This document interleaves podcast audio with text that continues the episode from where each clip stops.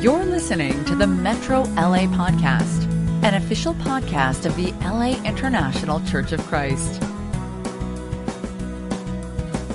Hello, my soul sisters. It's good to be here.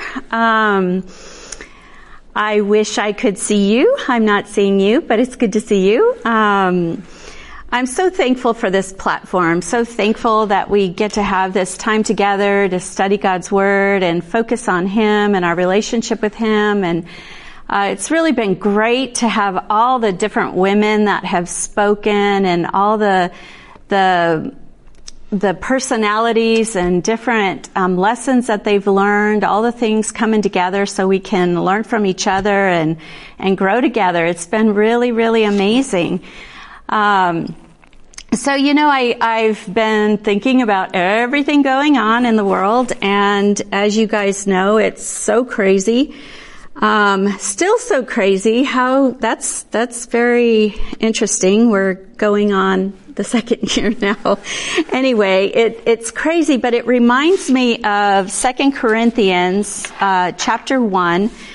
Um, in uh, verse 8 it says we do not want you to be uninformed brothers and sisters about the troubles we experienced in the province of asia we were under great pressure far beyond our ability to endure so that we despaired of life itself. Indeed we felt we had received the sentence of death. But this has happened that we might not rely on ourselves but on god who raises the dead he has delivered us from such a deadly peril and he will deliver us again. On him we have set our hope. Um, you know, I, I was just thinking of all the different things in the news, um, all the crazy things that are going on and um, you know, we, we still have COVID. We have friends and very close, very close friends, family who are sick or who have been in the hospital um, who have died from uh, many different things. And, you know, we have the crazy politics stuff going on, hate crimes, um, vaccines, you know, whether to get them or not to get them. We have documentaries on the ocean being destroyed, our food is contaminated, even aliens, and, and it's kind of weird that aliens are at the bottom of that list. It's like, oh my gosh, this is a crazy year if aliens are at the bottom of the list. But, you know, I mean, I'm saying it all kind of lightly right now, but I know there are times where I feel all of this. I feel like I'm wondering, you know, for my kids, for my grandbaby who, you know, is here right now, um, what kind of world this is. What is what is this all about? And and yet I have to grab on to faith, grab on to God being with us. Um, you know, here how it says, I love that it's, you know, I mean, it says, you know, pressures far beyond our ability to endure. You know, I, I think sometimes we feel this way, that it is beyond our ability to endure. But it says that this happens that we might not rely on ourselves. Like this is how we experience God's goodness and God's faithfulness and God's compassion and His care for us in that in these times where we have no answers ourselves, God gives us help and God gives us answers. Um, you know, it says that um, he has delivered us from such a deadly peril, and He will deliver us again. On Him we have set our hope. And, you know, that to me feels exactly like the answer. this is the answer. On God we set our hope. Even though all these crazy things are happening and we can't do a whole lot about them, we need to, we must set our hope on God. Um, you know, one of the things that um, I, I, I want to address just a tiny bit is I, I think one of the underlying um, threads, I guess, one of the things that seems to weave through all these things is how much our unity, our love, our friendship, our families um, are being attacked right now. How um, Satan is really trying to divide us. And, you know, I, I think that we need to hold on to the people we love. We need to to love and care for them. You know, I well, let's look in 1 Corinthians 13 real quick. Um, and I just I just want to read it just to remind us what we're supposed to be focused on. Um, in 13:1 it says, "And yet I will show you the most excellent way." If I speak in the tongues of men or of angels, but do not have love, I am only a resounding gong or a clanging cymbal. If I have the gift of prophecy and can fathom all mysteries and all knowledge, and if I have faith that can move mountains, but do not love, I am nothing. If I give all I possess to the poor and give over my body to hardship and, and that I may boast, but do not have love, I gain nothing. Love is patient. Love is kind. It does not envy. It does not boast. It is not proud. It is not, it does not dishonor others. It is not self-seeking. It is not easily angered. It keeps no record of wrongs. Love does not delight in evil but rejoices in the truth. It always protects, always trusts, always hopes, always perseveres. Love never fails. Um, you know, I, I read this scripture because so many of these things that love is, we are being called to use right now. Um, to be patient with each other, to be kind to each other, to, you know, not dishonor anyone. You know, and, and I think about, um, how important that is. You know, I, I uh, was reading this article about our, our mindset, how when we think of a people as my people, we can, we are very likely to do these things. When we think these are my people, we will be more patient. We will be more kind. We will be more humble. Yet when we think they're not my people, they're not my people, I don't like those people for whatever reason. And there's many reasons right now to think that way. But whenever we separate ourselves like that, whenever we cut off these people, then we are less likely to do these things that the scriptures say is love. And, you know, I think it's really important that in the tough times, in the hard times, where it's hard to love, that we are people who do love. That we're not the people who just go with the flow, who just give in, who gossip, who slander, who talk badly about others, who just get gar- you know, bombarded by all this negative thinking. We need to be the people who hold on to God's word, who bring love everywhere we go. And, you know, and that doesn't mean we can't say what, what is truth or what is honest or what is real, but say it in love. Speak, speak clearly. Um, so, you know, I think, um, in all of this chaos, in all of this craziness, I think it's important to remember, first of all, that God feels this way about us. He's patient with us. He's kind to us. He is not self-seeking because he would have ditched us a long time ago. You know, he is all these things to us and this is our spiritual worship that we be this way with each other and the people around us. Um, but you know, this is, I love this scripture. Um, the first one we were reading, it says that, you know, we, that we might not rely on ourselves, but on God who raises the dead. We have never seen anyone raised from the dead. We have never seen this happen in our lifetime. Only God can raise the dead, and He does. And this is pretty amazing that he's that powerful, that he goes that far beyond what we have ever seen fixed. um, He is with us and He will be with us when we embrace His word, when we embrace His love. So, um, you know, in, in verse 8, it talked about, um, I, I tell you these things so that you are not uninformed. Um, you know, it's, it's not good to be living in a bubble. You know, 2 Corinthians 1, 8 through 10 is what I'm referring to. In verse 8, um, it wouldn't be good to live in a bubble thinking everything is perfect, everything, nothing goes wrong ever. But it doesn't mean we have to dwell on all of the garbage that's going on.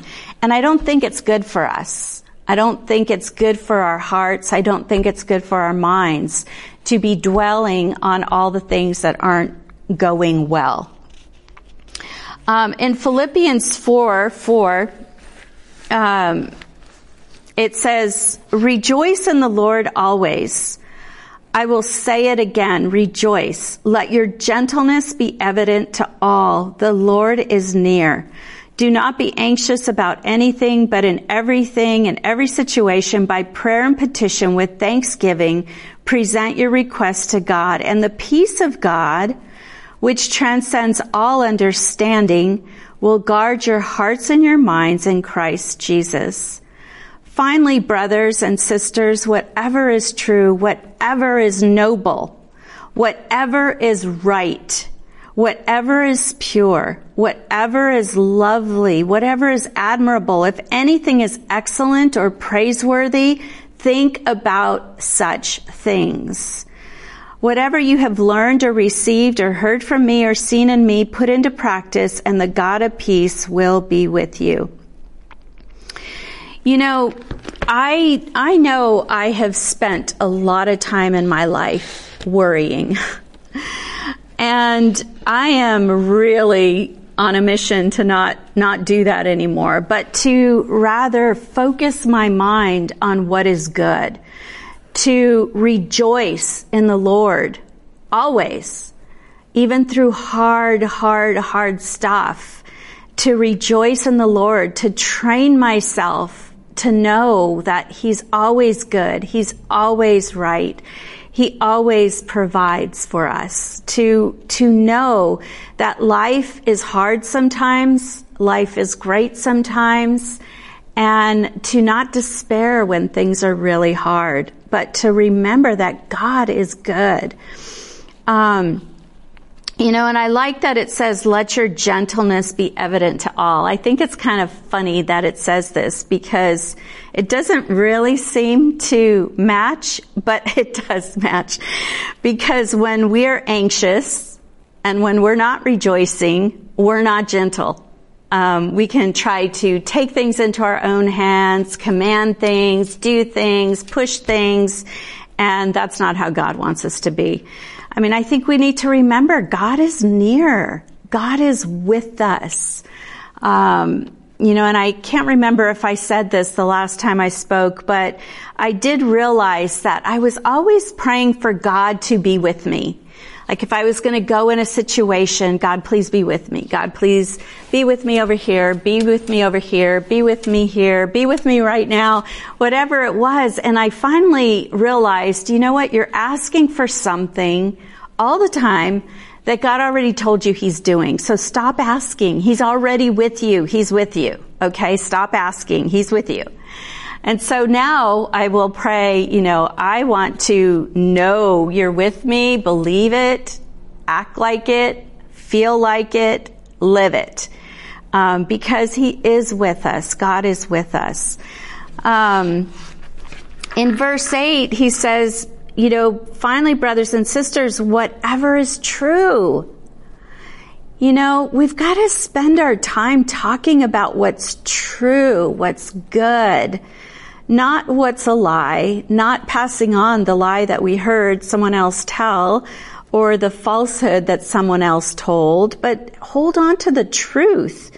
You know, whatever is noble, when people do noble things, stop and realize how great that is. How awesome that is. How amazing it is when people live in this way to be noble.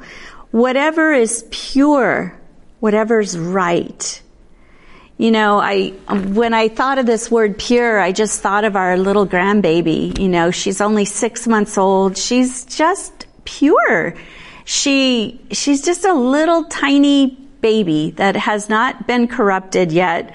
She, she is exactly the way God created her. And, you know, I think sometimes we pass by pure things and we don't really realize how amazing it is to have purity, to have things that are pure around us. Um, it says whatever is lovely or admirable, you know, the lovely things around us.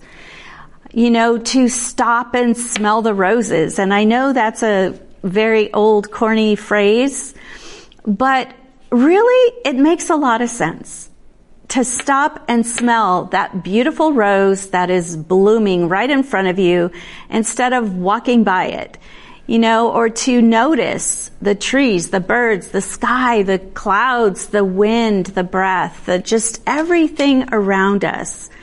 To be present, to acknowledge the good things that God has done is really important for our spiritual health, for our mental health, for our, our lives, to have a good perspective and if we're not doing that, if we're not living this way, and I, and I think the reason why, you know, this list is here because it's so easy to live in this other list that I read before. All the stuff that's happening in the world. But this list is not as easy to live in.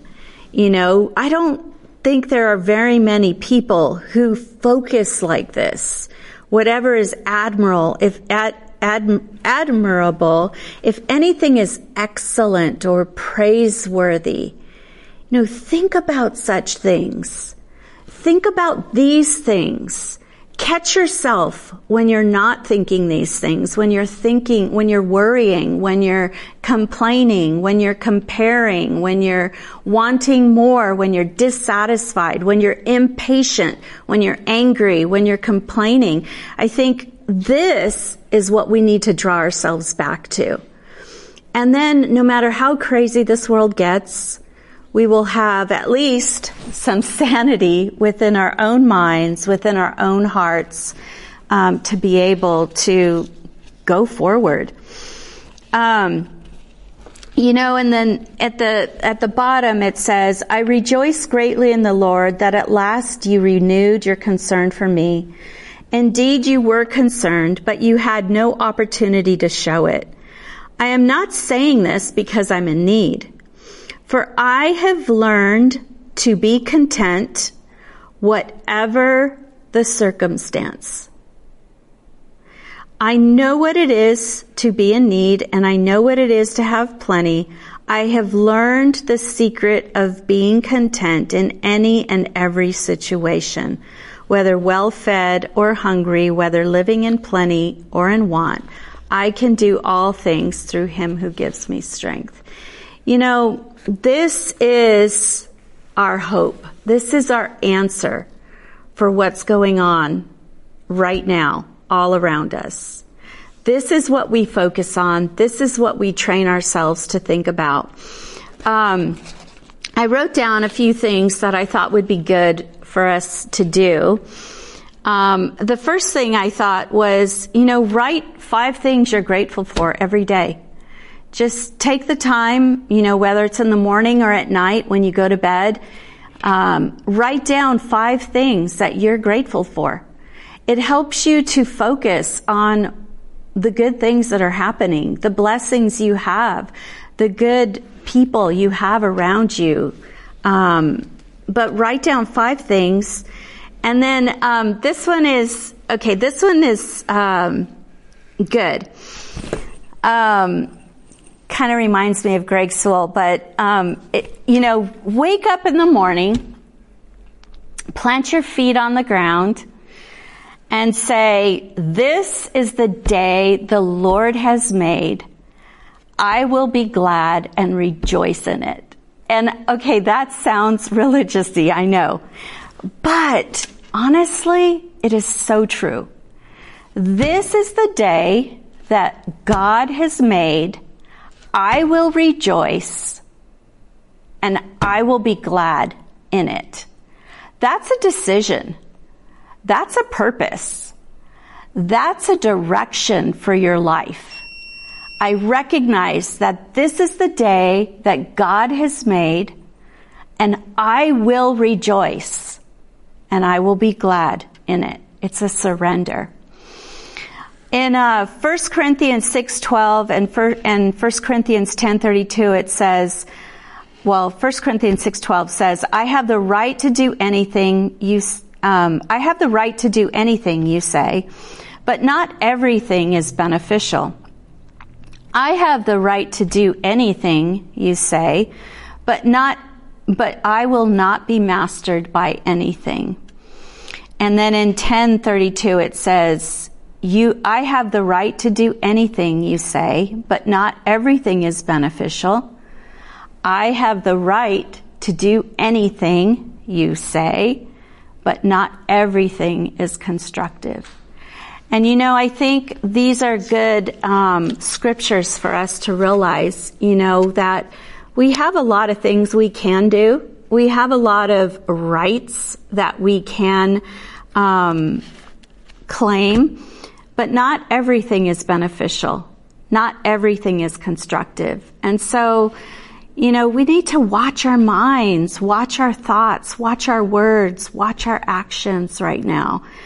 Um, be diligent in doing what is good and focusing on what is good.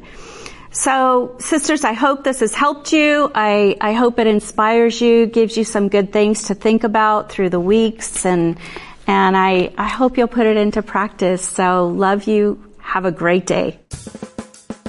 You've just listened to the Metro LA podcast.